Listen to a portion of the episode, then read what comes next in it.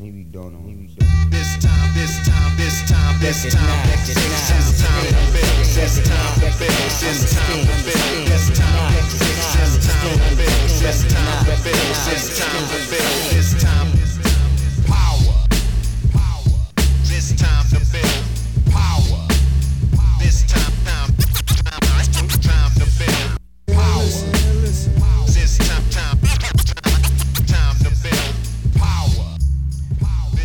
What's up, everybody? I'm your host, Chris Hampton, And this is Nate Drolet. and we are back for the second installment, I guess. I never know how these things are going to come out in order, but this Oh, one will yeah. definitely come out in order. So, second installment of our What When How to Train series. This one focused on the New River Gorge, the companion to the Red River Gorge. Um, in lots of things. I will go on record before we go any further as saying the rock in the new is way better than the rock in the red. Sorry, Red River family. It's just true. Um, we're joined today by our friend Jeremy Rush, who is a New River local, has approximately 75 pages of notes on the new sitting in front of him, and thinks constantly about New River rock climbing. So, uh, Jeremy, how long have you been in the new? I moved there about three years ago. Um, my girlfriend and I uh, were just uh, we just started dating. She was living down in the red for a long time, and Mhm. um, I took one trip up to Fayetteville and climbed uh, approximately one pitch uh, throughout Legacy. I was there with my buddy Zach, and uh, as, as soon as I got to the ground, I just remember looking at Zach, and I was like, Zach, I think I have to move here. That's all it took. That's a good start. Was that literally your first rock climb in the first new rock climb in the new and he knew exactly how to Oh, push my buttons too yeah. like zach was like jeremy we're going to this one place this is what you're going to warm up on this is what we're going to climb on after that and you're going to be sold That's interesting. Lydia took me to Discombobulated and was like, Mhm. "You're gonna like this one better than Legacy," and I did. I climbed them both that day, but I did like Discombobulated better. oh that's Um, interesting But it was a, a, a similar thing. Like she's like, "I know you're going to love this rock climb, so we're gonna hike there and do it." hmm You know. That's really funny. Those are my first two rock climbs in the new too. I don't. It wasn't my first. My first were trad climbs way Oh, back in the day, in the rain, probably in the dark because I was an idiot. um, and actually, my first rock climb in the new might have been a Porter five ten trad climb that was terrifying, um, super slippery. Was not prepared. Um, but the first several years there, I, I climbed all trad and Hmm. never sport climbed. It makes sense. It's great rock. Yeah, yeah, it's amazing. And you are, um, I think, in the best kind of situation, Jeremy, because I've always said that to live in the new is the way to climb in the new. oh definitely. It's a, it's a pretty hard place to uh, just like take a very short trip to uh, Yeah, i'm sure nate can tell you that because he's done both like living there and uh, trying to take like a short trip and get as much in as possible. Mhm. hmm um, stylistically it's something that definitely it took both me and sarah uh, quite a while to feel like we were really in the groove of climbing there yeah, I can see that. Um, let's jump into what to train here. You know, every area kind of has its specific grip types and specific styles. Um, what would you consider the most prominent grip type that people should be training if they're going to take a trip to the new? um, I, I would say flat crimps uh, just specifically to grip type um, the the small holds there pretty much wind up being flat and often with like not very much texture so you're not often Yeah. pulling out on holds you're usually pulling down on them Yeah, that, Um, that's my experience for sure. Yeah. Uh, I will say though that uh, uh, the new has it's sort of bifurcated stylistically Yeah. into you've got the sort of like um, Little River Canyon style like pizza box jugs out a roof or like the Obed or like something. tiered roofs. Tiered Mhm. roofs, exactly. You've got that style, and then you've got the sort of like gently overhung face climbing style. Um, and then everything in between where you've you know you'll have face and then the, the pizza boxes or like Right. vice versa um but stylistically, you know, everything is pretty much these square edges because the rock is so hard that it breaks off in such a way uh, that it almost climbs like granite or something. Um, you Yeah, you really, really don't get to like put your fingers behind holds very often. Yeah. Yeah, I think you know even in that steep terrain, Mhm. it's very often just big flat holds. Totally. And you also like even in the steep terrain, you often wind up pulling one of these tiered roofs and then the face between the tiers. Right. You then wind up doing some like delicate or crimpy face climbing to get to the next pizza box jug or horizontal slot. Yeah. Um, Um, yeah. Style wise, like movement wise, what do you think is the the thing people need to be focusing on? very powerful i would say. I mean both sarah and i um in the after the first season that we spent sport climbing in the new we went to Hueco and had our best bouldering season of our lives. And i've been climbing in Hueco since uh, uh 15 years ago when i was in college or something like that. Um it's very demanding uh in, in terms of power um specifically like um i guess because of those flat holds and uh, often they're flat and slick um, and so you wind up having to cover a really long distance from one hold to the next uh, regardless of the grade range like for that grade range um, you're going to have to probably pull further off of worse holds and worse feet uh, than in a lot of areas. Yeah, yeah. The the feet are something that I find really interesting. Mm-hmm. Um, that threw me a little bit my first time in the new, and and it sort of makes sense why Hueco would be a good prep for it because you really have to start trusting some bad feet and learning how to get your weight on your feet um, because the rock in Hueco is slick in a similar sort of way. mm-hmm. Um, so I think that's that's one thing I think is really important as well is learning to get your weight on your feet, definitely um, which can be tough in a climbing gym. Um, so it, you have to make a really intentional bid to learn that. hmm And I think too, uh, one of the things is like, so when people think about climbing in the new and they think about the style there, uh, I think the first thing that comes to a lot of people's mind is sort of the like, uh, the high step new river, like, you know, put your foot on the same level as your hands and then do Yeah. a super long lock off to another horizontal or something like Yeah. that. Um, and that's usually because like because of the the super high rock quality uh, you don't wind up having a lot of intermediates to grab Right. and so if you're on some holds and you look up and you're like oh god that's how far away the next hold is either you are high stepping super fucking far and locking off uh, as far as you possibly can or you're jumping for things both i think both of us have uh, you know increased our ability to just jump for things to double clutch for things uh, like watching sarah or our other friend marina who's like they're both like five two Yeah. watching them climb in the new uh, it looks like watching like uh, Japanese World Cup climbers or something because they're just like flying through space like little flying squirrels Right, and double right. clutching for shit. Um, and I mean that's something like that you really can't get around there because there's there's not there's often at least not a way to say I don't like jumping so I'm gonna find a tic tacky way to get through this. Yeah. The faces are so sheer that they're just Mm-hmm. and like yeah, the rock is so good and it's so sheer that there aren't really intermediates. Um, you know, it's funny because I've climbed in the red for so long and it's much steeper, but I feel like I've cut my feet on like when uh, this last winter I was climbing on Coltrane with Jeremy, and I would say just one go up on that thing, like I cut my feet more than probably in a full season of climbing in the red. Hmm. Just I mean the moves are big and yeah, you can either get a really high high step and do a big dead point, or you can just commit and jump, which is I do not jump on routes. Um, this is definitely Jeremy's influence. He was like, "Yeah, I just jump up there. Just go for it. Double clutch. It's good." And I'm like, "No, the bolt's at my knee. That's terrifying. Why would I do that?" That's the worst place for a bolt, actually. I know it's not close enough to like be fully secure, but it's also not low enough to be like, "Hey, I'm scared."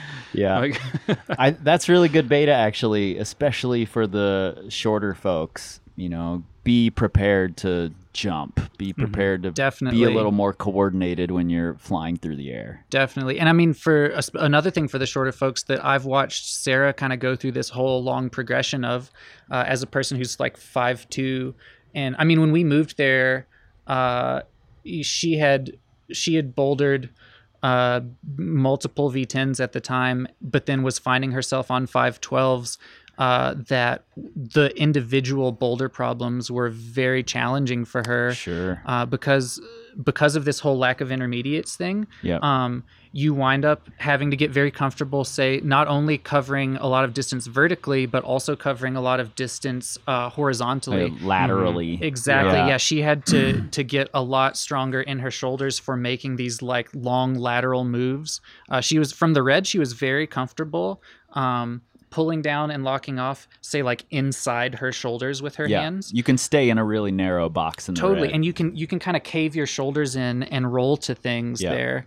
Um, and that's she spent seven years climbing there. That was like her thing. And then coming to climbing the new, she had to figure out how to be able to kind of expand her box further outwards and to and to climb in a way that she was able to make big moves but keep her feet on when they were when her hands and feet were really far apart Mhm. um, where it's say maybe like in the red or uh, in some other places she had climbed, like on limestone stuff, she was often able to say like get into really good stemmy positions or get use drop knees and things like that to be able to have her feet a little closer to where her hands would uh, ultimately wind up. And then getting to the new, it's uh, she spent a whole summer just working on. Uh, we just called it like starfish climbing, where you're just every limb is Super as far as you can out, possibly be from the other limb. Yeah. Just getting Um, in big, wide boxes. Totally. hmm Although vice versa, I would say if you're a very tall climber, uh, like my friends who are say like in the over six feet range, like Zach uh, or Nick Smith, uh, Lewis Aiden, like the guys who climb who are really tall and climb the best in the new. It is astounding how these giant dudes can fit themselves into these tiny little boxes. Right. Get If their feet way up by their Exactly. by their shoulders. Yeah, I mean, watching somebody like Nick, who's like six two with like a I don't know nine foot uh, wingspan, uh, watching him say like use the same feet that Sarah or Marina use, uh, and he, he can just like fit himself into those boxes. His hips dislocate, and suddenly he can use these feet that you're just like that's that's absolutely inhuman. Um, Yeah. And but people who can do that, uh, they're able to then get the most out of their height. right. Um, so that's a very helpful thing for for climbing in the new also. Yeah, totally. I think that's that's really valuable, and and I would say you know I've heard lots of um, lots of people talk about how the new is not friendly for shorter climbers, um, Hmm. but it's entirely possible. There are people like Sarah climbing well there. There's people like Marina crushing there. Oh my gosh, you there know, so it's very doable. yeah, there are there's such a strong uh like lady crew there right now. All I guess not all of them are super short, but a lot of them are very short. My old roommate uh Anna is 5 foot 0 and she I don't know, she did like 55 13s this year. She was it was absolutely crazy and she's the smallest uh adult human I've rock climbed with. Yeah, I and that's actually something that I really have always loved about the new. Um, I used to MC the New River Rendezvous for years, and the crew there is just kind of amazing.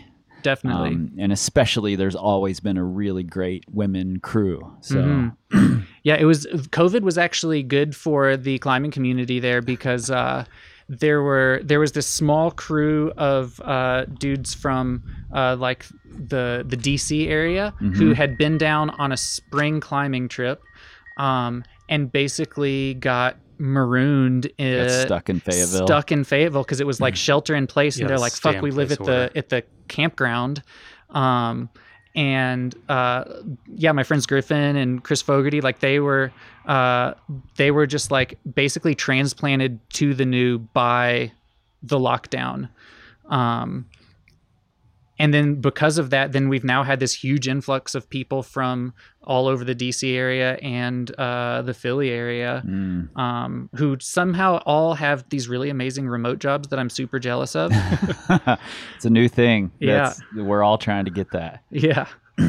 Uh, you have anything to add to that, Nate? Those are pretty much the notes I had. As far as style, Yeah, like what you should be training. Um, I would say one other thing is, you know, we kind of talked about dead pointing, but when, you know, it's kind of like low. A lot of it feels like low percentage climbing, Mm-hmm. climbing there because the moves are really big. You know, and this is something we can touch on more later, but there more than anywhere else, there are times where I will be climbing on a route, and it. I mean, we when we were just climbing together in December, I think it took me thirty ish tries to stick the move on. Um, what was that thing? One for Oh. the Gipper, Yeah. and then I think I did it like the next try, Yeah. like something like that, and that is normal. Like I can't tell you how many times I've gone up and it takes me 10, 20 tries to stick a single move. It can be 512. Mm-hmm. And Yeah. I'm just like, man, I don't know. It's kind of fucked. And then I'll just go up and you just do it the next time. Like, because things are powerful, the moves are big.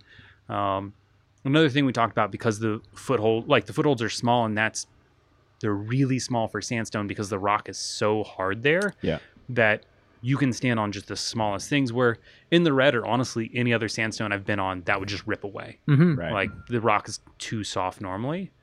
So you just do these big moves, poor holds, poor footholds, and it feels low percentage. So I'd say like that kind of style and being able to commit is really important. Yeah, I've always Mhm. called that execution style, in Mhm. that you know the red is very much a a pump management style, and the new you don't often encounter the same feeling as you do in the red, where Yeah. you might get one move higher each go. Mm-hmm. You know, in the new, it's kind of like there's there's a really distinct moment when you break through, and you Mhm. know you're going to the top from there. You know, Yeah. but that move might take you a lot of goes to stick, no matter how many times you've done it.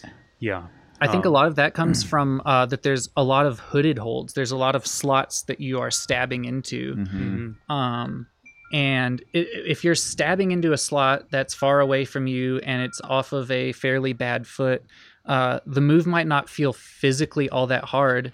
Um, and it might not be like that. That's why you can have, you know, mid 514 climbers who take multiple goes to do uh, a 12B. I've watched this happen several times, several different, specifically 12Bs. Specifically. And uh, yeah, but you can watch people who are just like way, way stronger than a route, uh, and who in most areas this sort of uh, grade range would be their warm up, um, and then it takes them multiple goes just to stick this move because either one they like uh, maybe don't take the move seriously enough in the moment, or two it's just like you have to for that one moment have laser beam eyes and just do this Yeah. cobra strike into a mail slot. Yeah. Um, Yeah, for quite a while, actually, my hardest on sites were all in the new, mhm. Mm. and it was specifically for that reason, actually, because I had made the decision like I'm not going to to mess around and feel out options. I'm just going to make a decision and go, and I'm Mhm. going to commit to it. If I fall, I fall. You know, Yeah. and but it worked out for me enough times that I was able to on-site my hardest things there because it would be relatively not bad climbing up to a few really hard moves and I would just get lucky and make it through those, be committed to those and then I could get through and there there wasn't as much pump, you know. Mm. So commitment is key. I'm I'm glad you brought that up. Yeah. It's honestly kind of a novelty when you have uh, a route that the pump is the deciding factor of it because the way the rock breaks, there's so many horizontals. You're generally like, uh, it's like you get to a horizontal, you shake, and then you do some boulder problem until you get to the next horizontal. Right. Um, and so because of that, the you know the relative V grades of the boulder problems can on a on a uh, a route grade can be way higher Mhm. because you get a good re- a good rest before it and a good rest after it. yeah, totally. Um, Yeah. There's Yeah. a lot more stop and go climbing. mhm. And sometimes it's the worst. Yeah. because you're just like, God, I've already done like three V6s, like, and none of them count because I'm getting like hand jams between. Exactly. Yeah, for sure. Uh, let's talk a little about when to train. So, basically, what are the popular months? Um, what I have down here is March and April and October, November. They may not always be the best months for climbing, but they Mhm. seem to be kind of the most reliable and the most popular for visitors. I mean, that's definitely when you're gonna have a hard time finding parking at Endless Wall. right. Which might be the telling, the Yeah. telling thing of all this. Yeah. Yeah, I mean the the good thing about the gorge though is you know you've got one side that's south facing and one side that's north facing for the most part like within some sort of margin. Uh, and so it's like if you if the only time you can get off work is earlier in the season and it's warmer you can climb on the shady side. And Mm. if you're coming and it's a little bit colder you climb on the south facing side and you're in the sun. Um, and and then we also have i mean it's like there's all the the other sort of like offshoot areas and nooks and crannies and stuff um, and the way that the rock is sort of set up it, there's a lot of you know there's a lot of dihedrals and arêtes and it, it's sort of like um, it's like a bookshelf of some sort uh, and so you can kind of like find the routes that happen to be in the shade or that happen to be in the sun depending on what Mhm. the the weather's doing that day Yeah. um, and also, I will say too, like uh, uh, compared to any sandstone area I've ever climbed at, like it, it just dries out very fast. Yeah, the the super does. dense high quartz content good of the rock, yep. um, it, it dries very quickly, especially since we're perched up on top of the gorge. You get a lot of airflow. You're not stuck in a Mhm. holler. Mhm. Uh, like it's you like are in Kentucky. Exactly. Yeah. You guys in Kentucky have this like weird thing called condensing that I Yeah. have hardly ever seen anywhere else. Yeah. Um, and like when it happens, everybody's like, "What is this weird water on the holds?" Um, Yep. because mostly, uh, especially in like the gorge proper, you just get a lot of airflow. Um, so it kind of expands the climbing season there. Sure. Um, Nate, as somebody who's coached a lot of people for New River seasons, do you feel like there are any um, any specific climbers who are better suited to a like shorter training cycle to get ready for the new? Like what I'm thinking is, you know, if you're a boulderer, you might be able to prepare for the new a little faster than if you're just a fitness climber um, who wants to climb that same grade in the new, Mhm. it might take you a little longer to get your strength and power up than it does for a boulder to be prepared. Yeah. Um, oh, that's a good question. Because I'm trying to think. I train quite a few people who climb in the new, but they're also like New River Gorge diehards. Right. Like, and that's kind of how it is. Like, the red sort of is a buffer between the new and all major metropolitans other than DC and Philly. Like, Yeah. you have to, if you live anywhere in a major city, you pretty much have to drive past the red to get to the new. And so most people who climb there, like, that's where they climb. Um, so yeah, I've, I mean, I've worked with people who are boulders and more sport climbers. Um, I would say that you could get away more with being, with having less forearm endurance. Yeah. Um, honestly, like full body fitness goes a really long way. Hmm. Um, you know, I had a guy who over the summer he tweaked a finger. He had taken a trip to South Africa, tweaked a finger, and ended up kind of missing a lot of the training season, like recovering from this injury. But as he was doing it, um, he did the kettlebells for climbers plan. Mm. Did that, and then I also had him just doing a lot of big hold, like full body fitness climbing. And then once the season started, you know, we kind of ramped up a little bit more, like the finger strength, things like that. But he ended up having an amazing season just because so much of this climbing is physical. Like, and yes, there are smaller holds, but a lot of it is like you need to be able to be powerful consistently Yeah. over the course of a lot of climbing. So I'd say maybe boulders could probably get away with it more, especially if you can train that big muscle endurance as well. Yeah, I think that's good beta. And, Mhm. you know, if you're looking into our training plans as a way to prep for the new, I think kettlebells for climbers is a great place to start. And if you're, you know, if you're between a bouldering and a sport climbing plan, maybe opt for the bouldering plan, assuming that you are confident on a rope. Yeah, if Um, you and know how to like shake out on a jug and things like that. Yeah. Yeah. Yeah, I, s- th- I think specifically flat jugs. Yes. Yeah, I think uh, th- also just like spent having spent time bouldering leading up to a trip to the new uh, would be super valuable because uh, like something Sarah and I talk about all that because we I mean, well, it's mostly me talking and her kind of just nodding her head uh, graciously. That sounds But- accurate. Yeah. uh, but something that we talk about a lot that is very unique to the new is that uh, the the uniqueness of the individual boulder problems on routes um, it means that it's very hard to be so like whereas in the red you can like i think you guys talked about this about the red where you can break into a grade range and you're like now i can climb 12b i have 12b fitness so i get to go do every 12a and 12b that i want to do Yeah, Right. it's awesome. um, yeah. uh, you you uh, you get your feelings hurt if that's what you're trying to do in the new because like you could uh, you could have just sent your first 13B and then go get on a 12B that the that specific boulder problem just really gives you a run for your money. Right. Um, or I mean, it's like you know you might do your first of a grade and then be like, okay, cool, I've broken into this grade range, and then you go and literally every other boulder problem, the crux boulder on a route of that grade is just completely different than the one you just did, and so you have to spend Right. equal amounts of time as the one that you just spent your whole season projecting.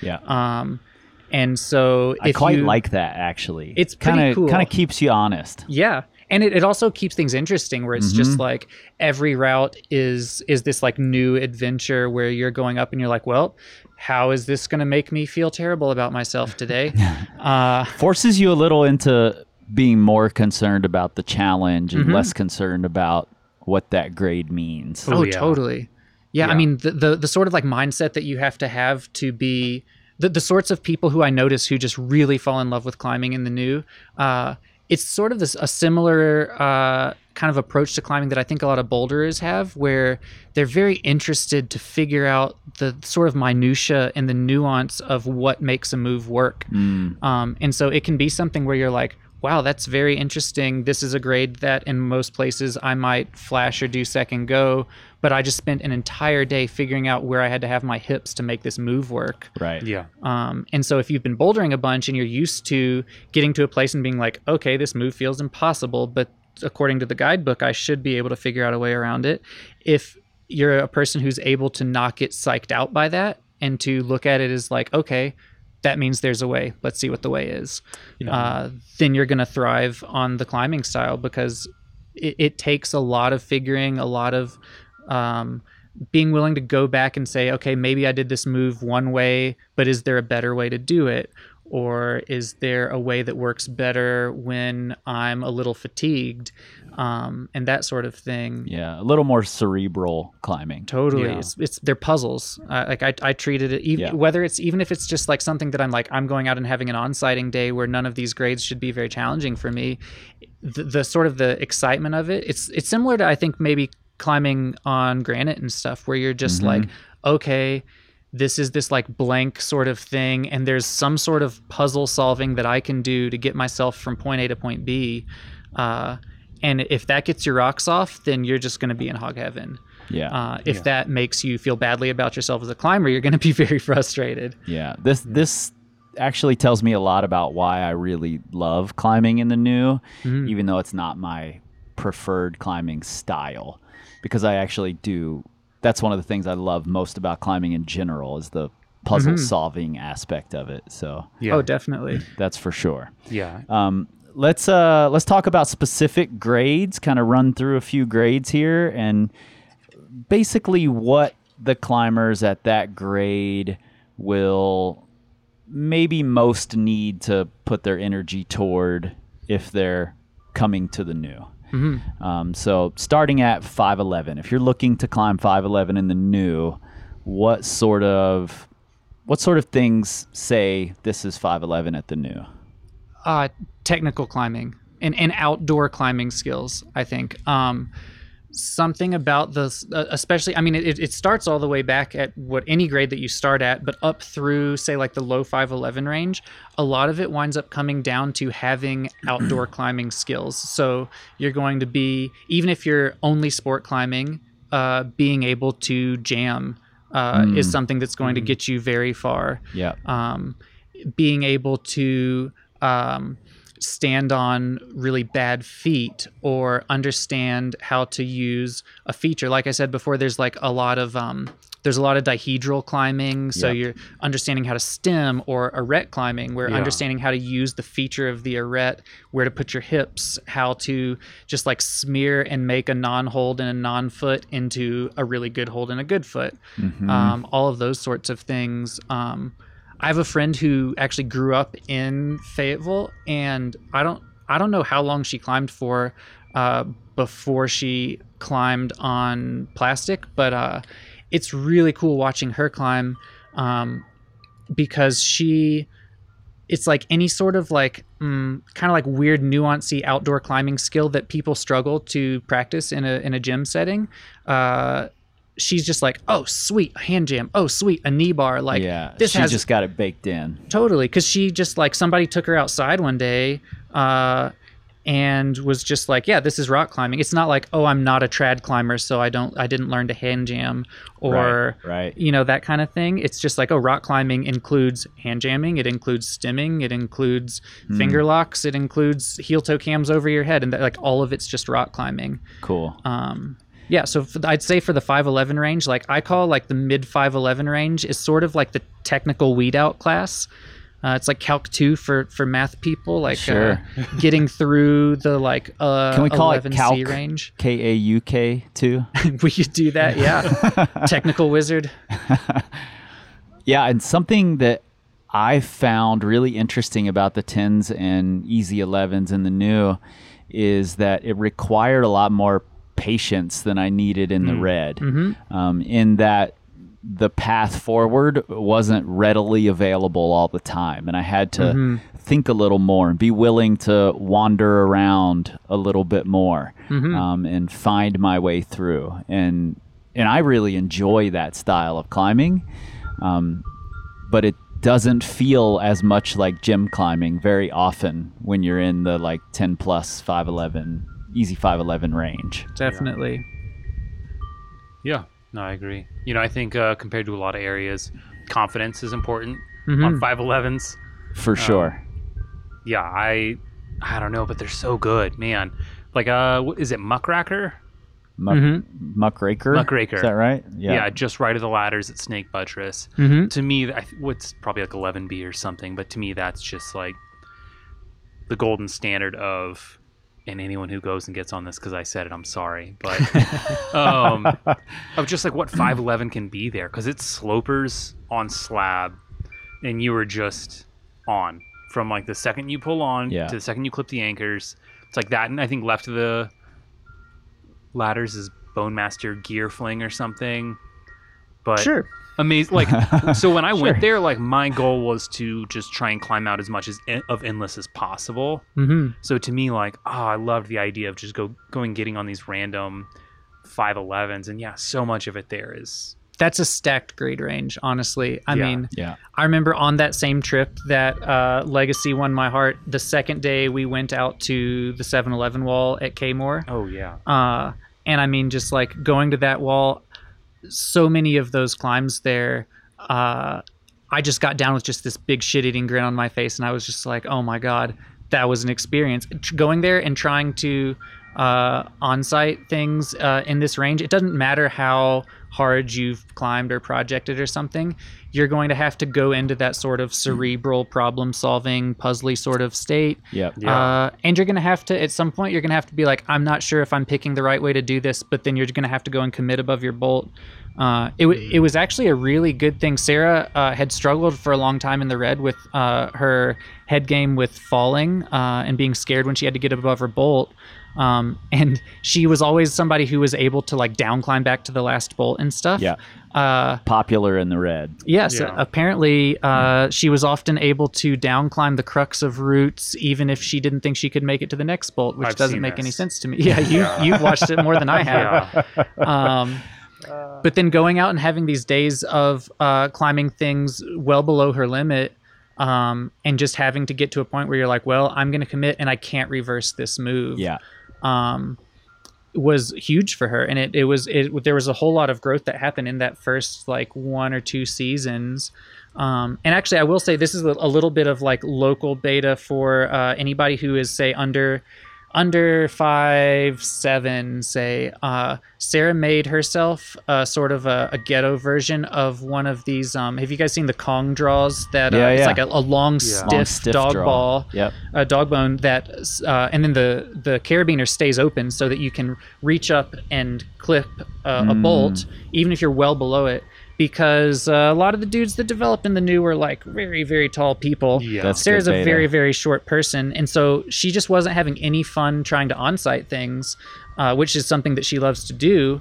Uh, because she would get to some place where she's just like, I'm standing on a fucking ledge, and the bolt's like two inches too far for me to hang the draw Yep. uh, and so she was having to do these heinous like smearing feet on nothing things just to get the draw hung or she was having to be like well i'm gonna not on site this i'm just gonna like wait till someone has draws on it and so as soon as she made this long uh, draw to be able to, to to use even just the confidence of having it with her and knowing that if she needed it was allowing her to go and have a whole lot more fun trying to on-site things Sure. I like that. Yeah, Yeah. brilliant.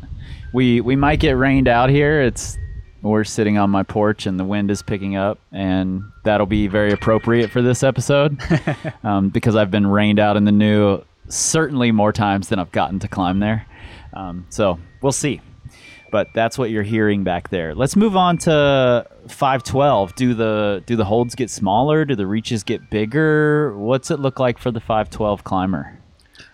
Um, I'd say as you as you move into 512, I don't know why this is, but specifically 12B is this like very stacked range where uh, there's sort of like this long list of cult classic rock climbs that uh, are for some reason rated 12B and uh, are just there to like kind of check your ego. Um, Those are good to have. yeah, Yeah. it's it's really it's character building, as my dad would say.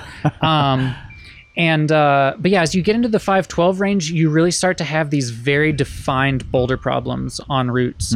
Um, and it's going to be boulder problems that, uh, like I was saying before, where like you'll get to a sequence and you'll just be like, that that doesn't make sense. I this is supposed to be this grade, but I don't understand how this these holds even come together and it kind of is a little bit of a mind fuck sometimes uh, because you're you're going on on a route kind of thinking you know what to expect on it and then you get to this boulder problem that you're just like there's no way that I would have to do what I'm about to have to do for this grade range um, and that's where like sort of the boulderiness of the climbing style there really starts to kick into gear um, and I know a lot of people. I've got a lot of friends who are mostly sport climbers, mostly sport climbers, and they'll say things like, "Oh, I don't really like to boulder," or "Yeah, I don't know. I know I should be bouldering, but I don't." And somewhere in the 512 range is really where people start to hit a wall if they just sort of have a, a mental block about the idea of bouldering and putting time into bouldering. Right, right. Your thoughts, Nate? Yeah, you know, I think um With your hair blowing in the wind like I'm- Fabio. yes, that's what I was going glorious. for. here. yeah, we really should be recording this with video. Um, yeah, to me, five twelve. A lot of times, I think it's um, you start getting bigger moves and uh, kind of irreversible moves too. Yeah, Like you start getting to these sections to where you kind of look up and you're like, oh, like you were talking earlier about the style and saying how sometimes you're just going to get to a move and you have to commit, not knowing if you're going to the right hold or not. With 512s, I feel like there's a lot more of that. You look up and you're like, okay, this is like a full commit move. So even if it is, you know, it could be 12A, it could be 12D, but you look up and you're like, okay, this is a move that's big enough. If I go for it and I miss, I'm not going to recover from that Yeah, yeah. and to me that's where 512 really starts to like show itself is in that style of these big almost like unrecoverable moves definitely. Yeah, cool. And I think that goes back to your like commitment. yeah It's so important to work on that and have that in your pocket for when you need it. yeah I was convinced we were gonna stick this thing out, but now I'm thinking maybe we're gonna have to move inside. Um, the wind's just getting a little crazy, so let's take a break and move inside and finish this thing up. Word. What's up, everybody? Chris here. I'll keep this short and sweet. I just wanted to let you guys know about our new updated proven plans that are now available on the website. These are the patterns that we've seen emerge after years and years of training hundreds of climbers. The patterns that, at a specific level, help those climbers reach the next level. And this includes our two newest proven plans Just Climb More Boulders and Just Climb More Routes, written specifically for the new or novice climber. Why just climb more? Because frankly, we feel like the advice that most new climbers get, just climb more, is a lazy cop out answer. While you will be climbing more, you won't just be climbing more. Instead, you'll be climbing more focused, more intentional, and you'll be learning a more efficient way to progress. We've updated those with weekly progressions, all of the most recent ideas and concepts that have been proven to work in training for climbing, as well as new videos for every exercise and every drill that you'll do. This is all laid out for you week to week, delivered in our mobile app. And you can choose to work with a coach. We've just hired a new coach to work specifically with everybody in these proven plans. And you can also join a group chat that's filled with other people also doing proven plans at the same time as you. Honestly, I don't think there's a better value in training for climbing. And you can check these out at powercompanyclimbing.com. Click on the Train with Us tab. All right, back to the show. All right, we have returned and we are indoors now, not getting caught in the potential giant storm. So we're we're basically doing a new river trip here. Yep. Um, and we're at 513, I think. So if someone is coming to the new hoping to climb 513, what are the the factors that are going to make the most difference for them? Um, I'd say at that sort of range, you start kind of needing to be maybe a little bit specific about which style you want to be trying to climb in, um, because the difference uh, in how I would train for the the roofy uh, pizza box jug style, like if you're going to be climbing something at the hole or down at the Coliseum or you know any of those really steep uh, areas uh, versus if you were trying to climb the same grade at uh, Endless Wall or at the Cirque or Beauty or somewhere like that uh, is is way different, um, because you know the the the steep style you wind up getting to say like rest quite a good bit on very good holds. Um, and then sort of like punch it through some slightly worse holds, but where you're able to use a lot of heel toe cams uh, and just like shove your feet into horizontals and stuff like that. Uh, and kind of like move quickly until you get to like the next break. Um, and uh, and the relative V grade uh, of the boulder problem cruxes uh, is significantly lower than if you were say on the gently overhanging, say like Central Cirque or Central Endless uh, style of climbs. Um, just Which because makes sense because there's an, an endurance component that comes in when you're on Mhm. steep stuff. So. Totally, it's it's more about being able to do uh, the crux pumped that feels very easy for you off the dog. Mm-hmm. Uh, maybe even more similar, like the grades might start feeling more similar to a similar route grade at the red on that Yeah. steep stuff. Yeah, that's my Uh, experience for Whereas sure. Whereas if you're coming from climbing all season in the Madness Cave and then you go and try to climb that V grade on Endless Wall, you're gonna be like, "What the fuck am I supposed to grab right now?" Right. And you want me to jump that far? Um, so it, I'll say for 513, like if you're planning to climb stuff more in that steeper style, um, like power endurance is the name of the game. It's like, you know, you get to wherever the good rest is, you get back as much as you can. And it's like doing interval workouts, you know, uh, and uh, you need to be able to recover recover well, sprint through a section, get to the next section, recover well. Um, if you're trying to climb in the 513 range um, on the more like we call it vert but it's really i, I call them gita slabs actually because they're like 20 degrees overhung.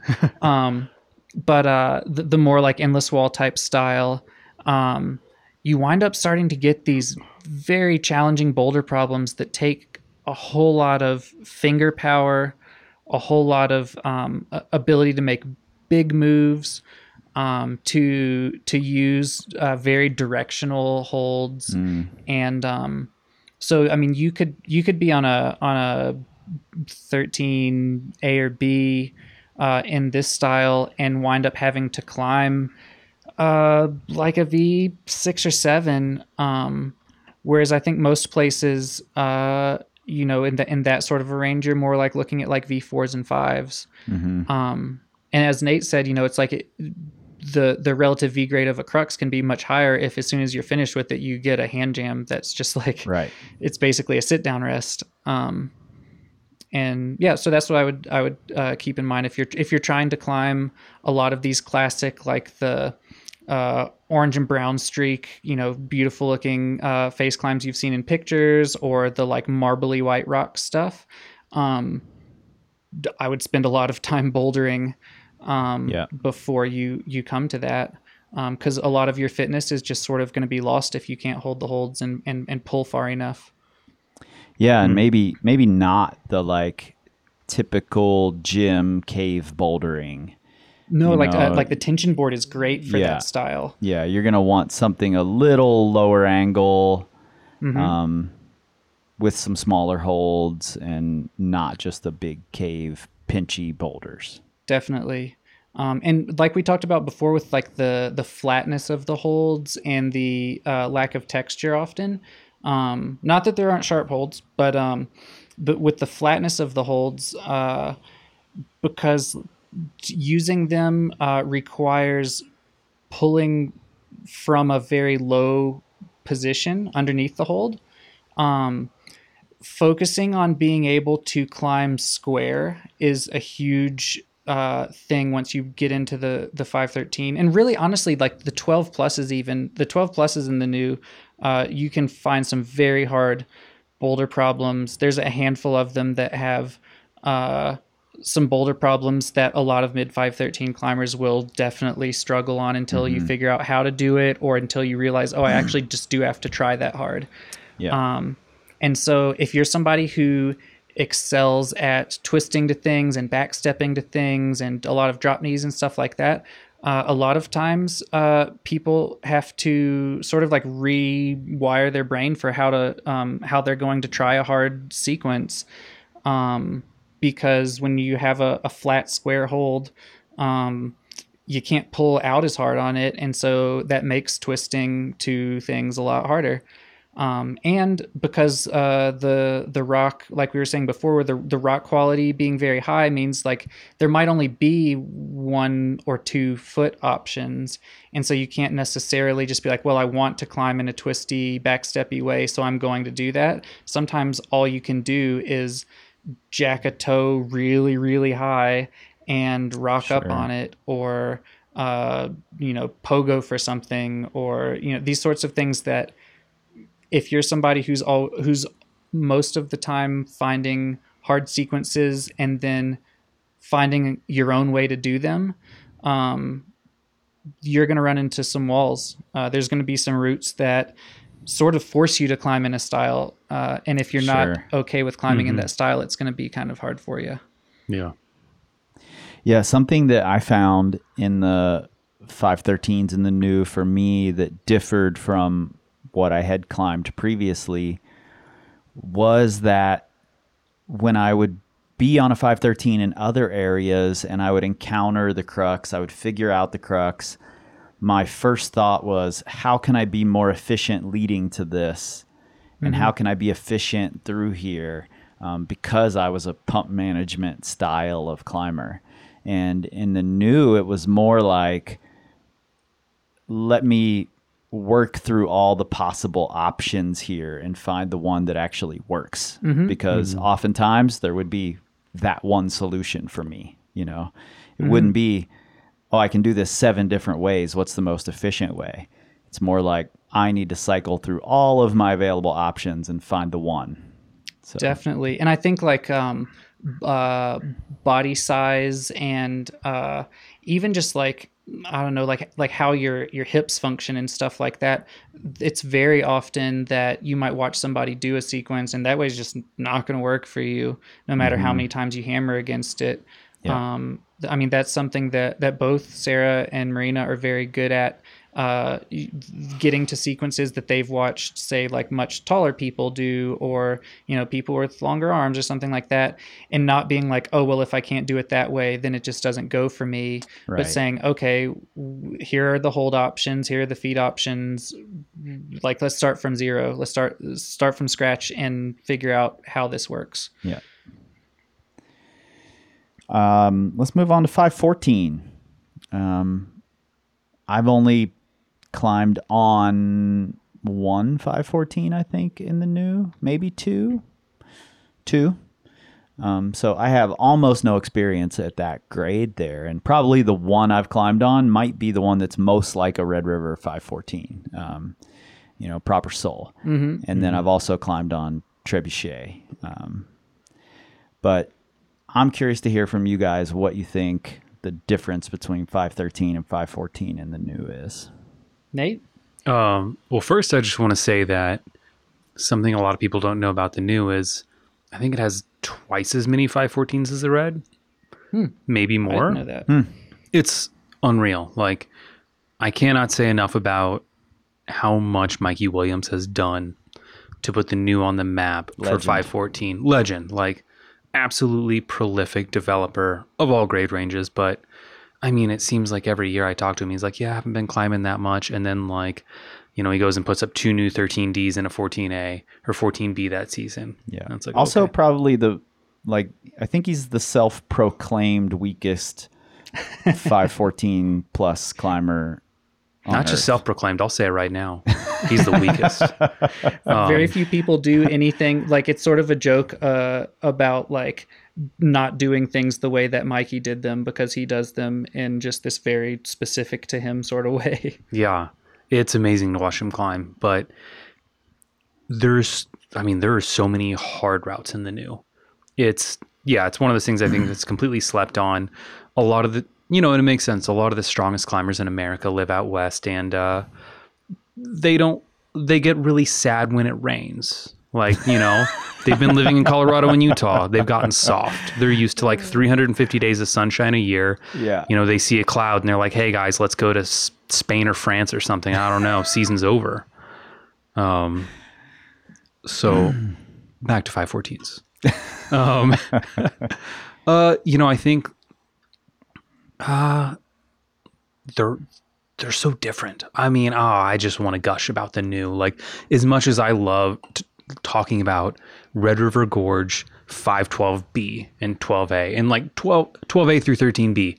Like I could talk about that all day long, but ah the new is just so good. I mean, the routes are so different because you can have things like Sword of Damocles, which is super technical, a lot of hard power endurance, dead pointy moves. Then you can have Mango Tango, which is like a really hard ret technical, I don't know, V10, V11 on a rope. And that's a life lister.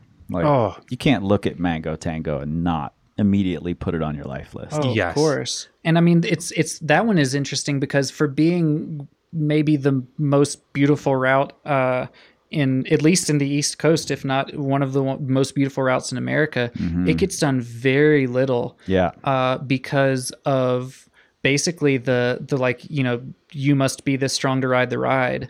Yeah. Uh, I, I I I was trying to think through my friends who have done that, and I, I don't think I know anybody who either hasn't at least bouldered V12 or isn't like capable of it but doesn't know it. Um, you know what I mean? Like, Yeah. uh, just because, I mean, there's a very big difference in say being able to do uh, a double digit boulder in the middle of it's, it is a short route. Like I joke with people about it being shorter than uh, a lot of the boulder problems in like the Alibaba cave Oh yeah. um at least move, hand move wise um but a lot of people who say like come there and they're like oh i've seen pictures of like mango tango. I want to go try that thing.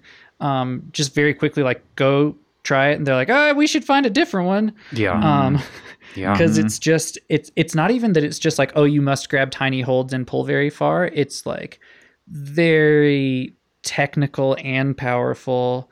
Um i've spent a bunch of time on it and there's like one move that i still just like i go to each season and i'm like maybe this season i'll do that one move um and and there's a handful of routes that are like that that are just very very bouldery uh, in the 514 range that uh, the only way that I could imagine being able to to do them is to be coming straight off of a very good bouldering season to do. Um, but I mean, then you have the whole flip side of that, where you've got these like mega endurance, super long routes. Right. Uh, you know, like like Freedom Tree or Trebuchet, Mhm. um, proper, like those those sorts of things. I mean, Freedom Tree is like, you know, the climbing to get up to the crux is like. It, like everybody goes and does it as a warm up each day, Right. um, and then you just have this like very condensed, very hard, sustained boulder problem that you s- can't figure out how when you're that recovered uh, feels so hard. Yeah. You know? Right. Yeah. You know, I oh man, it's also good. But I think 514 is more varied there than most places I've ever been. Um and you know, I think the styles start to blend more when you are in let's say 512 or 13 minus, you have kind of the extremes of you can have Keen Sauna and also have Apollo, Yeah. which is, you know, Apollo's steep jug climbing Keen Sauna's technical face climbing. hmm And a lot of the 514s, I think, start to blend. You start to, I mean, just the minimum base of power that's required is much higher. More than anything, the thing that sep- separates 514 there from 514s I've tried elsewhere is um, you have to be able to just flip the switch. hmm Like you have to be able to go from resting on a good hold to flipping your arousal rate to just a 10 and just saying, like trying to rip the holds off the wall more than anywhere. And I think that's probably is because the lower angle and how good the rests can be that you're just, you know, you have to be able to crank it up really hard. Cool. It's, you know, it occurs to me that the new, had it been um, highly developed and had it been, you know, in France or Spain or one of those, particularly France, actually, uh, it would have been like the world famous crag in the early 90s when when people were really psyched on face climbing and you know doing these really cool blank looking lines um, before super steep climbing became all in vogue Oh, definitely. I mean, I, I'm, there's a reason that, uh, I, I, at least if I, I hope I'm getting the timeline on this right, but I'm pretty sure uh, right after putting up Mango Tango, Scott Franklin went to Smith Rock and just like shat on everything. right. Yeah that's actually what got me thinking about it was scott franklin coming and doing mango tango. You know, that being like the prevalent style of the day. So very very cool. Um because the new like we sort of started this conversation out with is sort of a the more time you can spend there in one chunk the better it's going to be for you. It's kind of a, a locals place. Um, let's talk about a little bit of local beta. Just you know things you may not know if you're just a traveling climber coming in whether it's about the climbing or whatever the the biggest thing I hear people talking about when they first get there is is generally um, like getting scared. Um, the the way that the bolting and this is this is maybe specific to like the older routes around the endless wall area especially um but um the way I describe the the bolt spacing to people is uh, the guys that were bolting all of these classic early routes they were putting bolts like where you would stop to place gear if you were trad climbing sure so, you know, trad climbing, it's not like, oh, I placed a piece of gear here, and if I went in straight to it and then cli tried to clip up, I would place another piece of gear here. right It's like, this was a good stance. The climbing between here and there was reasonable. And then once I got to a good place to place gear, that's where I'm going to put the bolt, is at the stance.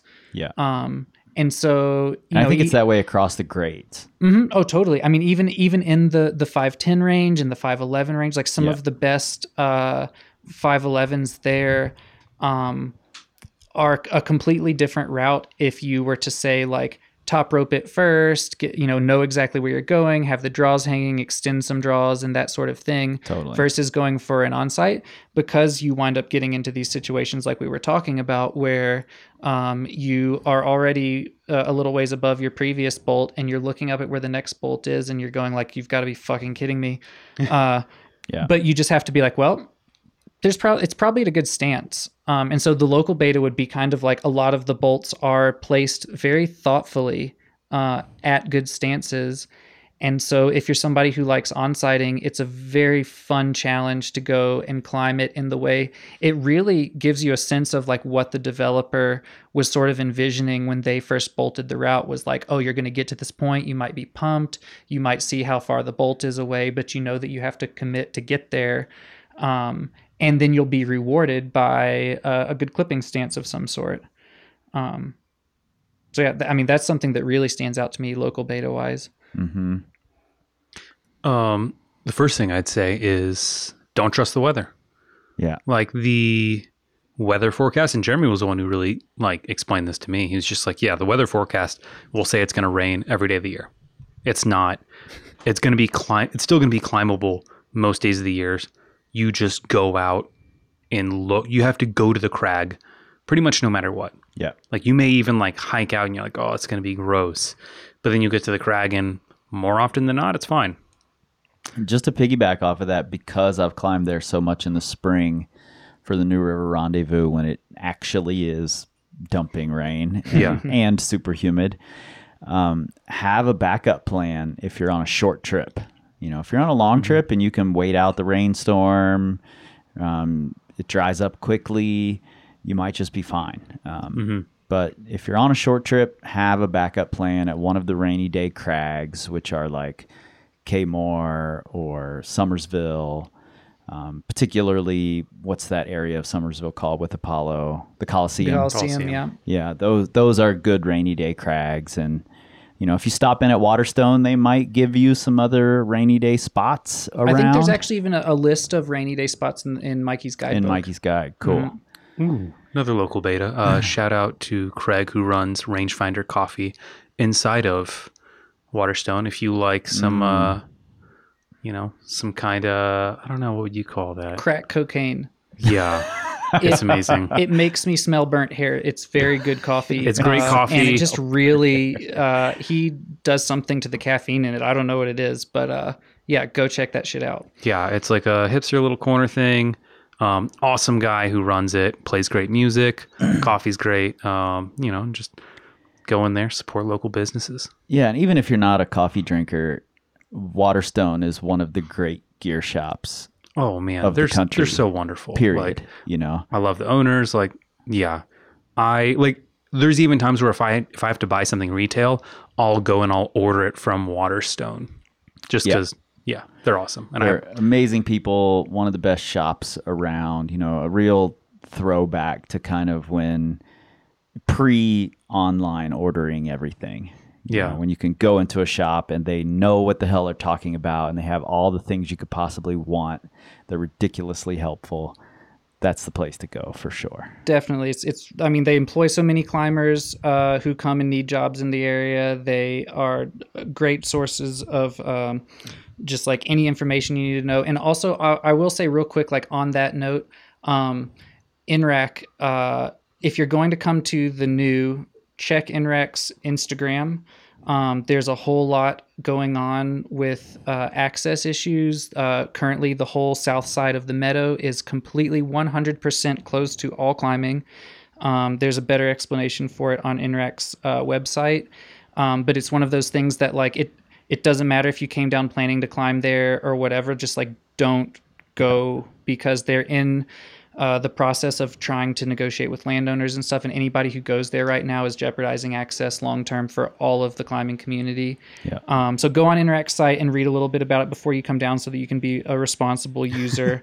um, and also, if you climb in the new uh, or plan to climb in the new or have ever climbed in the new, uh, go donate to NRAC. I mean, they put so much work into uh, rebolting, into access, into uh, building of trails, into negotiating with the Army Corps of Engineers about uh, climbing down at Summersville Lake.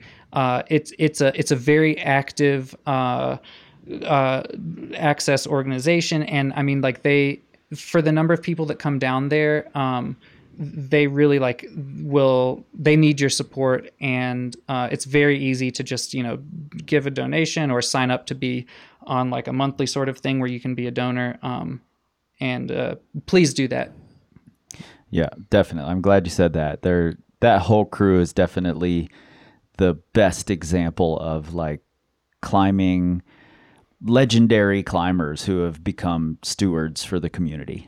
You know, and and I I appreciate that organization. I'll have links to that in the show notes right there in your pocket supercomputers. So definitely check that out before you head to the new. Make sure you're complying with what the locals want you to do.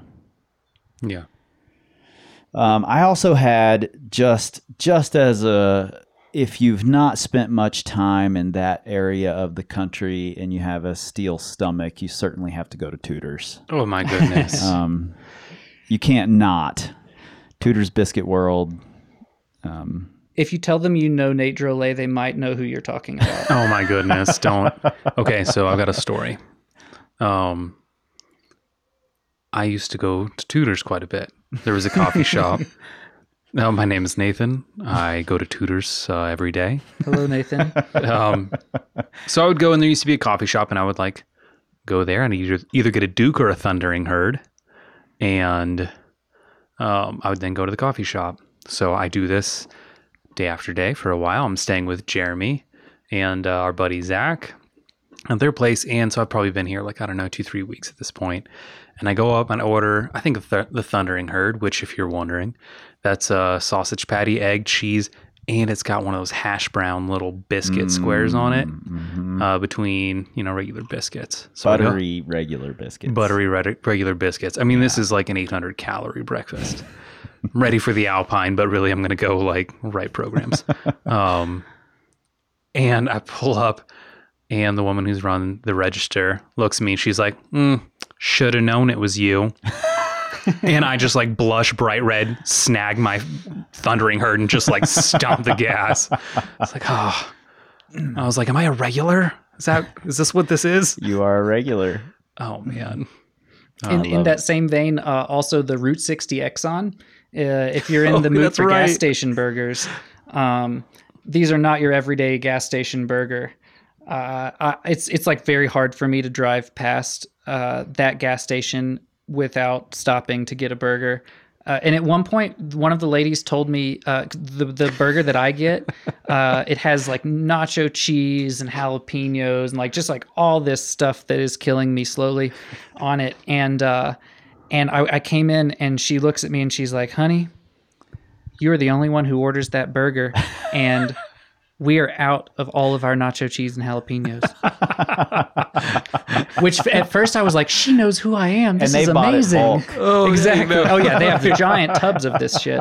Uh, and I, I was like, that's, I was like, I've made it. I'm now. They know who I am and what my order is. Um, but yeah, anybody who's like, uh, especially if you know, if, if you're climbing a little ways out of town, or if you're staying down at Summersville or something like that, go stop by. They've got you, your classic uh, West Virginia uh, pepperoni rolls. They've got all sorts of great baked goods, uh, pictures. It's the sort of place where like uh, anybody who um, shoots something amazing during hunting season, like that's going to be posted up somewhere. And Yeah. Yeah. uh, We've if you haven't been to Fayetteville, we've made it sound like there's just gas station and high calorie biscuits, but there actually are quite a few really nice places to eat in Fayetteville. So um, I don't even know what's still there and what's new. There's always new things when I'm there. So Oh yeah, by the what's going time you get there, these it'll all be completely changed. I mean, Secret Sandwich Society, uh, Yeah. which is a, a fixture uh, for a long time, uh, burnt down. Um, Oh, really? Last year, yeah, Yeah. during during the lockdown, just in this fire that that Sarah was incredulous with me not waking up for, because we live like maybe four houses down from there, and I come moseying out of bed uh, as you do during lockdown at around one in the afternoon. That's what you do normally. Uh, that's also what I do normally. I wasn't going to bring that up, Chris. Yeah. Um, so I come out of bed and she's just like, "How did you sleep through all of the sirens?" Um, but yeah, in in this like blaze of glory, Secret Sandwich Society burnt down. Um, and it's it's a building that was there for uh, hundreds of years or something like that. It's right by this well that there's all these stories about stuff happening at during the Civil War or some shit like that. Um, but uh, it, it is no longer there. I've heard. I I don't know Oh, if since I've been gone and staying out here in Lander this summer, if, if they've reopened, there's always like rumors of like they're going to reopen, Hmm. at, you know, at the old Bojangles or somewhere. Um, but at least when I left town, they were they were still closed. Um, and then I mean, like the place that a lot of the climbers go all the time is Pies and Pints. Uh, Yeah. Go grab pizza and stuff, and Yeah. they've expanded. They've got a big bar now and like pool tables and stuff. Legendary spot for sure. Yeah. All right. Um, let's talk favorites. Um, I'm curious to hear your favorite routes. I my climbing experience in the new is much more limited, but I definitely have favorites. So tell me yours. Nate, you go first. Let me start with my least favorites. Everything at the Coliseum. like I, I'm going to go on a slight tangent. Um, it's upsetting to me when people go to the new, a place that has amazing technical rock climbing, and they go and they climb in like this steep stuff. Like they're like, oh yeah, I went to the hole and I went to the Coliseum. I'm like, well, why did you leave Chattanooga? Why did you leave the red? Right. What are you doing? Like, just go burn your harness. Um, like, oh man, to me the new. Okay, so I moved to the new having never been there before. Hmm. Like, I graduated college, and I I had just heard like it was a great place for technical climbing, and I had a friend who like went and picked grapes in France for a summer and like climbed in Céüse on his time off. And he was like, Yeah, it just changed the way I looked at rock climbing. Like, suddenly, I used to just be someone who only wanted to climb powerful stuff. And it made me appreciate all types of rock climbing going to Céüse. And you could tell, like, this guy just loved everything. And I was like, I want that. But I don't think I can go to France. Um, I'll go to West Virginia, the France of Appalachia, as people call it. And- Starting now. yeah, I literally like I graduated college, got in my van, I drove to the local um, gear shop. I grabbed Mikey Williams' New River Gorge guidebook and uh, kind of flipped through it and then drove up and found a job and just stayed there for the year. But I remember I flipped through and there's a page. It was called Technicians Wanted. And it was Mikey's favorite of the grade for everything from I think like 5.8 up through 14A and this was the best technical routes. And I was like, cool, this is it. Like, this is all I want to do. Um, I just want to climb the technicians wanted list. And and it's funny because there's also I think one called like the Thug Life list, which is the steep power routes. Turns out I accidentally climbed just as many of those, like unknowingly. like at the end of the year, I like flipped back. I was like, oh, I forgot that this list existed, and I was like, ah, shit, I've climbed like almost all of this just like in my spare time. Mm-hmm. But to me, and I'll, I'm fine saying this because no one's going to go to the new because no one ever does. But it's amazing. It's the best climbing. Climb it endless, climb at Beauty Mountain, climb at the Cirque. It's so good. Man, I love it. And climb Mikey's uh, technicians wanted list. He'll be psyched. Like, Yeah. yeah. Nate, does this mean you're going to come uh, this winter? Uh, I want to come back for Coltrane. Yeah. All right.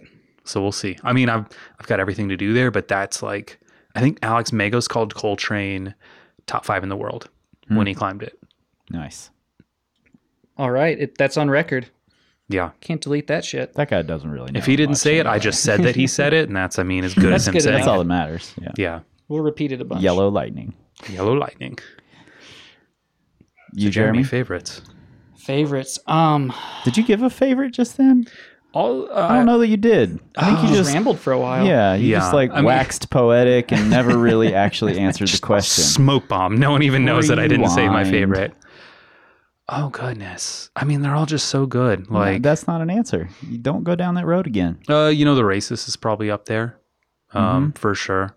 Like when I, ah, but there's so many I just have good good memories of. But when I was about to go, I ran into Russ Clune, um, who to me is just like a hero. Um, but he told me, to him, maybe the hardest single pitch sport climb he had ever done in his life, maybe the best, was the racist. And then he said after that was a climb called Libertine, which is just down the cliff. And I was like, okay, well, if Russ says these are good, I'm gonna go do them. Libertine is Porter route, right? Probably. Yeah. Yeah. Um, And the racist is one of those that's on the list at the new to, you know, be changed, the name to be changed and, Mm-hmm. you know, credit to that crew up there for considering these things. totally. Yeah. And it's, I mean, they're amazing. Um, yeah, both of those are great. Uh, I haven't done Coltrane, but man, I don't know if rock climbing gets much better. It is a gorgeous one. I mean, when I think of favorite routes, like uh, I'm kind of a just a sucker for any arete climb, right? So like Mm. my dream route, I think I have to. Uh, I can't possibly like move away in, unless I do Mango Tango, which could take at least two lifetimes for me where I'm at right now. I'm not exactly sure, but um, you know, th- th- as far as the aretes there, I mean, you know, you've got stuff like like Gift of Grace, um, and uh, uh, what's what's the arete down at the uh, the Sunshine Buttress, that 12A down there? Sunshine. Um, Wait, what else is there? There's not very much there. Horsen Church is the other like thing that people. Oh, I can't think of it. I can't think You know of what the I'm name of talking it. about, right? Yeah. Um I, I would say just like just like wander down any of the walls there and if you see a, a prominent arete climb do that Yeah. um but if i had to pick just one i mean legacy obviously like it, it just like won my heart the first time i went to the new um for me like uh because i mean i've my path through rock climbing uh has been kind of all over the place. Like I started off almost exclusively bouldering, then I spent a lot of time uh, trad climbing and really uh, just like diving into the whole. Uh, like I, I fell in love with Squamish, spent a lot of time out there, and uh, and then sometime right around when Sarah and I started dating, I was like, oh, sport climbing's kind of cool too. I guess let's go to Europe. And uh, and so like I really appreciate uh, when a single pitch of rock climbing can incorporate sort of like all of the skill sets that you would develop from like any kind of rock climbing. And so like legacy, you know, you start off with some sort of like techie high stepping up sort of like low angle you i wouldn't call it slab because you don't necessarily have to uh, really just like smear and stand on your feet. Uh, but it but it is low angle climbing, and so you're doing some technical climbing. Uh, then you get to, to a roof pull. You pull into a dihedral where you're kind of stimming and standing on uh, your your feet out super wide, and also using a crack as the feature. Um, and then you know, I mean, there's you, you go into more like steep roof climbing, and then a, a final little kick in the tail uh, of face climbing. It sort of just has like chapters in this one single pitch. Uh, you get to go through sort of like uh, some sort of like progression of every style of rock climbing. Um, and to me, that just like encapsulates what I love about the new. Totally. Legacy is, I think, often called, you know, one of the best 511s anywhere. Oh yeah, so good. scenic adult also. Yeah. Uh, uh, eleven C or D or something in oh, that that's range. a great one. Yeah. Um, yeah. That one, like when I was talking about the the the very thoughtful bolt placement uh, of of the early developers of the new, that one stands out in my mind because it's like you know there's several places where you're sort of just like okay i need to commit to these like hard moves before i get to clip. It's not like you get to the place you clip and then you have to do the hard moves. You get to a place where you see what you're about to have to do you start cursing a bunch and then you you do it you're fine and then you get to clip. Um, and there's just like something about that that just sort of leaves this sort of like magical uh, sort of like mystery to like who are these people who who just brought that out of me?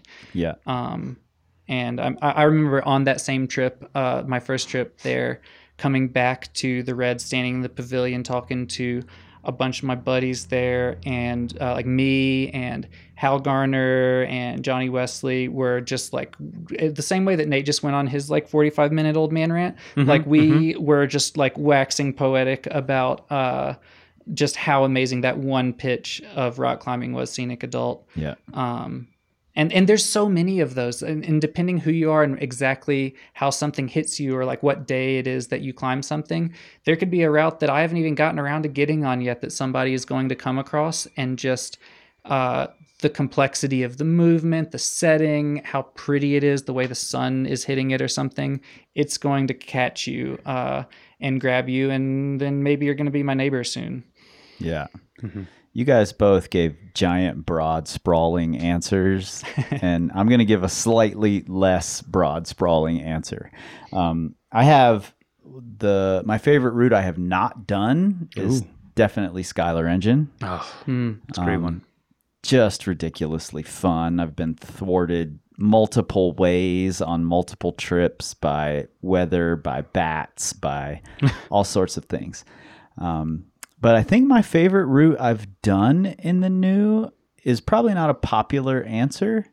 but Wild Seed at Oh, Fern yeah. Buttress, which to me kind of felt like a baby discombobulated, where it's like slabby intro, um, a little technical, and then kind of a committing move over a roof and some big pulls between good holds, and just felt like a really great 11A intro into New River climbing. You know, both styles, kind of the techie style and the tiered roof style. Um, so for me, that one definitely gets the call as as favorite that I've done there. I feel like we should also uh, at least include uh, a gear out because the the gear climbing in the new is it's one of the best single pitch gear climbing areas Yeah. in all of North America. For sure. Um, I mean, it, you know, it, it rivals anywhere you'll ever climb. Um, and so so a route like uh, Leave It to Jesus, Mhm. I think cool. Leave It to stands out is amazing. head and shoulders above. Uh, I mean, it's just like anybody who sees it is like, oh shit, I should buy a trad rack and learn how to do it so I can come back to this. Um, There's an 11D at Bridge Buttress. I think it's 11D, C or D. Uh, I can't think of the name of it. Maybe I'm even confusing the crag. Hmm. Anyway, lots of amazing gear routes Yeah. yeah, and and it's of, uh, of several styles, not just pure jamming, but there's also really cool face climbing. I would even say that. I mean, also, I mean, when I moved there, I thought I was going to do a whole lot more uh, gear climbing than I actually have, and one of these days I'll get back around to it. But um, I will say one of the the standout uh, things there is that just the the pure crack lines are actually kind of few and far between.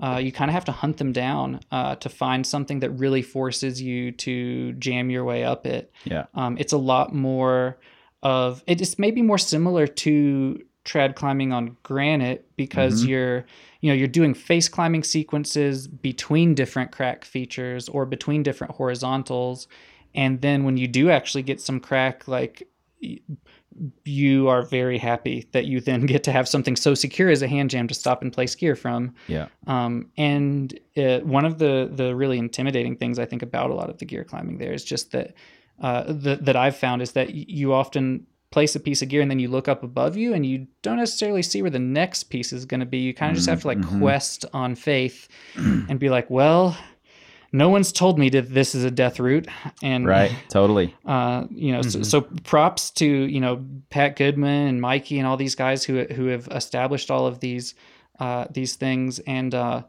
uh, also uh, shout out to uh, my friend uh, the the late Paul Nelson who died tragically recently. Um, he was just uh, somebody who was very um, just in love with the New River Gorge. I mean, from the time in that community. Oh my gosh, it's it's. I mean, his passing is like it, it's going to hit the whole community very hard for a very long time. And I mean, he was just somebody who was so uh, just head over heels for everything New River Gorge rock climbing. Uh, and he was somebody who really he put a lot of time into going and doing uh, a bunch of these routes that that took a lot of head pointing, a lot of commitment, uh, and he just he loved the climbing there so much that it was like that was it, it was worth it to him to kind of like hang it all out there and stuff. Um, Yeah. and and he's gonna be dearly missed. Yeah, definitely shout out Paul Nelson. Um, let's talk must do's. What's what's the route that you think most exemplifies what the New River what the New River Gorge is?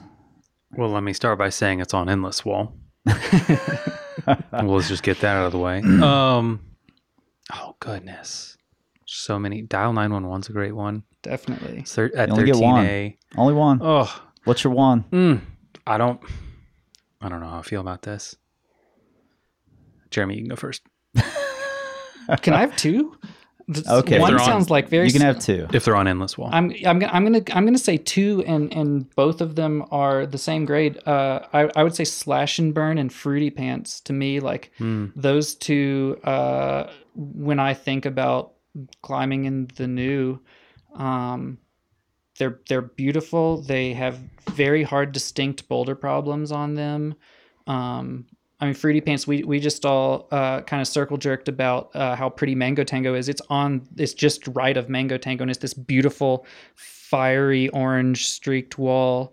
Um, I I think also it's something that has been renamed, and I'm sorry I don't know the name of it.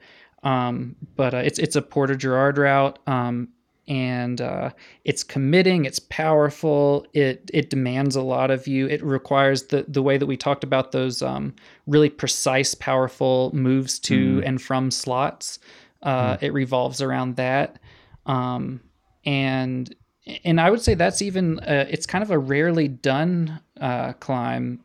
Uh, I think because of it just being very hard right from the get go, and people get on it and they're just like, "What the fuck have I got myself into?" Mhm. Um, but uh, I- you, I think you were telling me um, that you had a friend who had tried it, and you said like, y- I, "It might be 12D, but you just have to think about this like it's 13B or Oh, it was one of my clients. Yeah. Yeah. Like he, and he's a great climber. And I was just like, hey, you got to start going out there and telling yourself it's mid 513. And then he ended up doing it. Yeah, But give it that kind of respect. yeah, Yeah. you got to put some respect on it. All right, I got one. All right. Oblivion.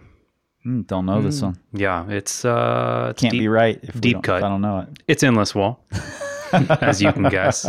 It's uh. So I mentioned Libertine earlier. One of the ones Russ Clune mentioned had brought up. This one gets a letter grade harder, and same length. I think maybe four less bolts. And the guidebook description, I think, says something along the lines of Porter would have put more bolts in if he could have found more spots to stop and clip Hmm. amazing. Just bouldery, face crimping, like maybe maybe 10 degrees overhanging. Just iconic in my mind. That one might get done less than Fruity Pants. Actually, that's uh, It yeah, it's it's not a super popular one, but you can wrap in from the top, clean it up and character building. go for it. One thing I'm also going to say real quick on Mikey Williams' guidebook. This is super important. He is I think his way of approaching giving stars is the best method I've ever seen. Hmm. But for a lot of people, they will not recognize this methodology. If you go to the Red River Gorge, if something gets three stars, that's a choss pile. You're going to rip holds off, kill your belayer maybe. Awful. They give stars to anything. Little little generous with the stars and the red. Yes. Like everything is a four star route minimum in the red. So Mikey's um, Mikey's method is it's on a four star basis. Four star means you could pluck this route and drop it anywhere in the world, middle of Taipan, and people would still say, That's incredible. I'm going to go do that. Three star means best at the crag. Like, if you're at this crag and you can climb this grade, you go do that rock climb right now. No question. Two star, man, it's still pretty good. Like, that's worthy. In one star is, you know, if you've climbed out the rest of the crag and you've got one star left, do it. Zero stars, zero stars. You know, there's nothing uh, mythical This only works this. though in an area where there's not a lot of choss. Yeah, and the rock's so good, but it's important to keep in mind because people might flip open a guidebook and say, "Wow, it's a lot of Yeah. two and three star routes. There's only like one four star 10D in the whole gorge." Yeah. Let me tell you that 10D, you prop it and pop it up, in Oliana, Chris Sharma suddenly warming up on this 10D every day. I don't think he warms up on 510, but I'm just saying, It's a good guess. endless wall, two stars, go do it. Technical rock climbing. Oh man, Yeah. For yeah. me, for me, discombobulated gets the call for a couple of reasons. Um, I actually have four other things marked out here because I had to keep thinking about it, but I kind of want to know what they are though. but I can't tell you. I only get one. Um, but because when I started climbing, there was a poster in the bathroom at the gym of Doug Reed on discombobulated. Really? Yeah. Oh, that's cool. and it just made me want to go do that rock climb you know and it was years years later before i ever went and did it um, and it just felt to me like the the ultimate puzzle solving test piece at that grade Mhm. um, you know I, I thought it felt like the grade was right but Yeah. you just needed to have a healthy dose of problem solving and and a lot of different skills to be able to make it work. So it felt a lot like the new to me. Hmm. So Nice. overlooked classics, and you've already you've already given up Oblivion. So Oh, I mean, No, no, Jeremy can go first here. Overlook well, well i mean I, I i used my uh my i guess second of my uh best routes was also probably the overlooked classic uh fruity pants if you guys start talking i'm sure i'll come up with something else as well The one I've got that I absolutely loved and have never really heard anyone talk about is Preparation H at Kaymoor. oh man Oh, I don't know this That is one. so good yeah blunterette like techie climbing It's so good. Oh, really? Everything i said about how good the arete climbing is at the new Mhm.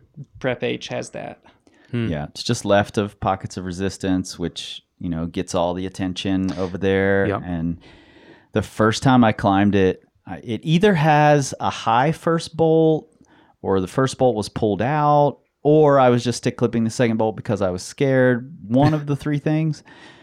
But I couldn't quite reach that bolt that I was trying to stick clip. And I, I was standing on top of a boulder. I was leaning off of it, and I had my friend like supporting me while I leaned, trying to reach this bolt. I had just gotten this new stick clip. Turns out it was a little short. I get the thing clipped. Everybody's standing there watching me in this precarious balancing act. I get the bolt clipped and I go to pull the stick clip off of it, and it extends another four feet. And because it was a new stick clip, I didn't know that, and I could have just stick clipped the damn thing from the ground. But Right.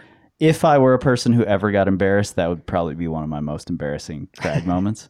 Um, but incredible route.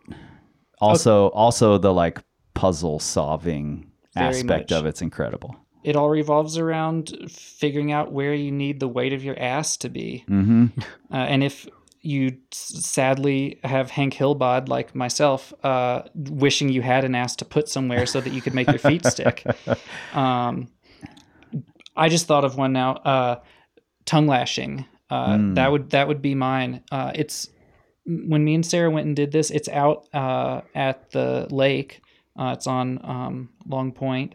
Uh, it's a 12C, and when we went out there to this thing, uh, both of us just came away being like, "That might be the best of the grade in the region." And then since, uh, and it's also um, don't don't go deep water soloing; it's illegal. But it's also a very good thing that if you were to break rules and go deep water soloing, uh, is a is a deep water soloing classic because right at about the height that you don't want to have to dyno, you have to dyno. Mm, that's kind of perfect. Yeah. Did you come up with one? Ah, I mean, frankly, I think all of Endless Wall is overlooked. um, okay. Not now. You've told everybody to just go to Endless Wall. Still, everyone's going to go to the red. No question. um, all right, I've got one. This is like a little silly, but I think it's one of my favorites on Endless, um, Central Endless. It is you start Sacrilege and you link it into Jesus and Tequila. So Sacrilege is 12B, Jesus and Tequila is 12B. So it's called Sacrilegious Tequila. sacrilege and tequila, or whichever way you want to go.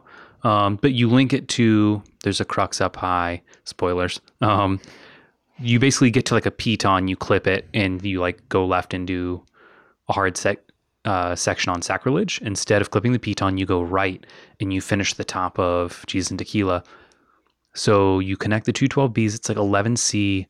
Amazing, incredible. Like it is maybe one of my favorite 11s in the in the new Cool. and it's on the same wall as Libertine and Oblivion. oh man, There's I, a theme here. oh exactly. What What's the name of the roof crack that you and I FA'd? Because that's certainly the best overlooked classic. in Nate the- climbed a the crack? uh, I I let it. Nate followed. Yeah. and did not fall. It was yeah, it was a performance. Yeah. Um, actually, Craig, who runs the coffee shop, just put um some anchors in on it recently and texted me a photo. He's like, "Hey, I put some uh, anchors in on that thing you and Odub did." I was like, trying to remember what it was. I was like, "Oh, that's yeah, right." I, I'd We forgotten all about it till you said that. It was uh so the first pitch is almost heaven. It's uh on white white wall, just right of thunderstruck. Yeah. and then it's almost heaven and then nearly heaven maybe is i don't know if we named it i think Mikey suggested a name. Yeah. Mikey was there that day. yeah yeah mikey was there he had just climbed hair razor his trad link up Yeah. left of uh white lightning um but yeah so i think Yeah. So go do that one. yeah yeah go do that If you if you brought the gear. i mean if you're also there there's a thing called cowgirl around the corner and It's 12D. I don't know if anyone's ever done it. Also, the only other person to ever do it on 8A was Mikey Williams. And I was like, Mikey, what were you doing? What were you thinking? This thing's like, I've done many easier V8s. It's like 12 plus.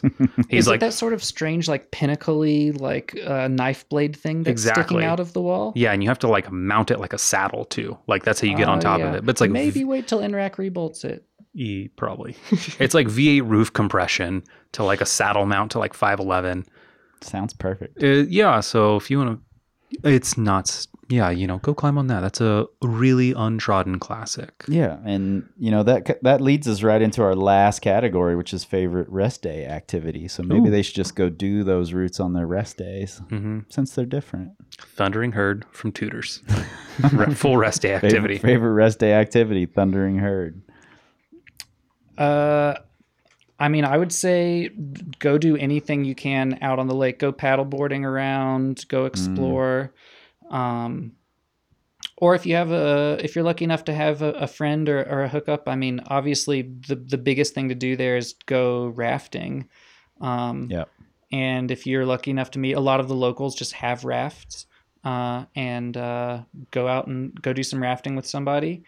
Um, the other thing would be uh, there's a whole bunch of historical like ghost towns and things in the area that they used to be little mining towns or they used to be a little hub where the railroad ran through and that kind of thing. And a lot of them have these, uh, if you're really nerdy like me, these placards that you stand there and read for several hours, uh, imagining yourself living in this time frame that uh, this place was thriving during.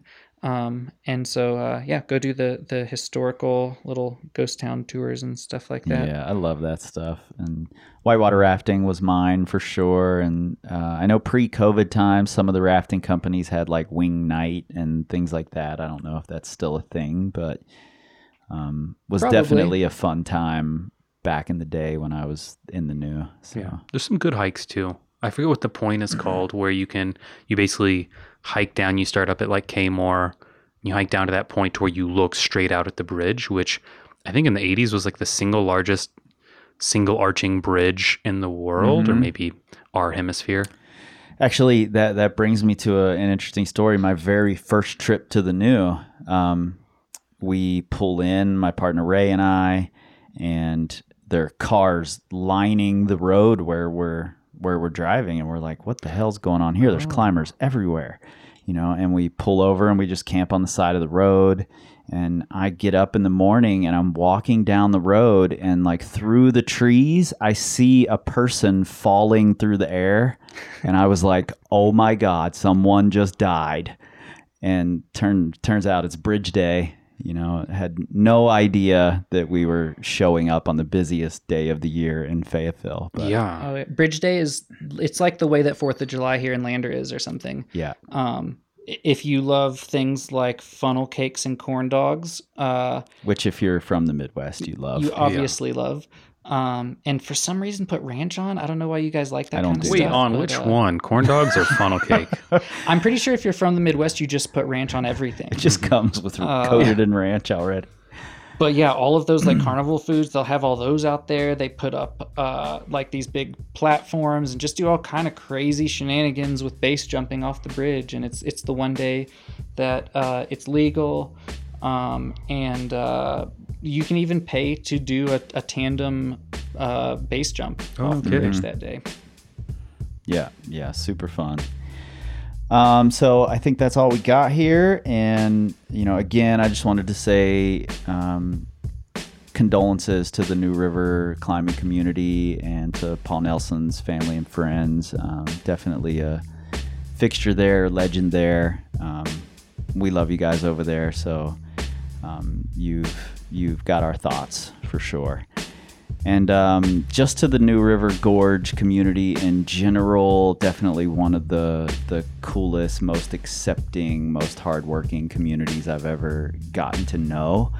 Um, so thanks for taking me in the way that you did eons ago um, when I was a climbing rapper and just showing the love that you did. So I appreciate you all more than you will ever know. And uh, if you're looking for training plans for your trip to the new, we've got you. Hit us up. Um, we've got all sorts of options no matter what grade you're climbing at, and we'll let you know what's the best for you. You can find us at powercompanyclimbing.com. You can find NRAC at the link in the show notes in your pocket supercomputers. Make sure you're checking that out before you head to the new and support support that organization. You know, they do a lot for the local climbing out there. And uh, you can find us uh, on the Instagrams, the Facebooks, the Pinterests, the all the things. We've probably got a TikTok now. Maybe Lana's got a Twitch. Oh God. Um, so be I'd on the lookout that. for that at Power Company Climbing, and um, you know, hit us up on the Twitters. We won't reply because we don't tweet. We scream like eagles.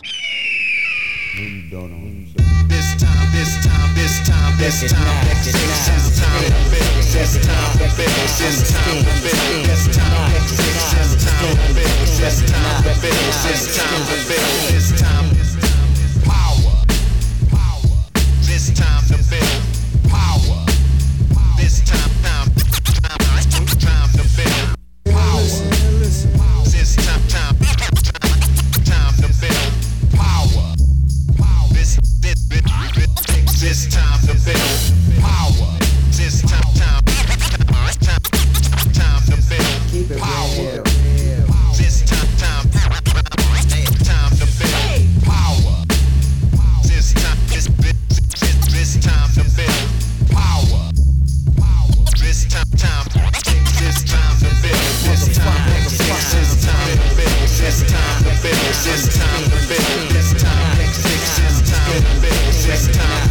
It's time to build. It's time. Cause job is the sin. It's the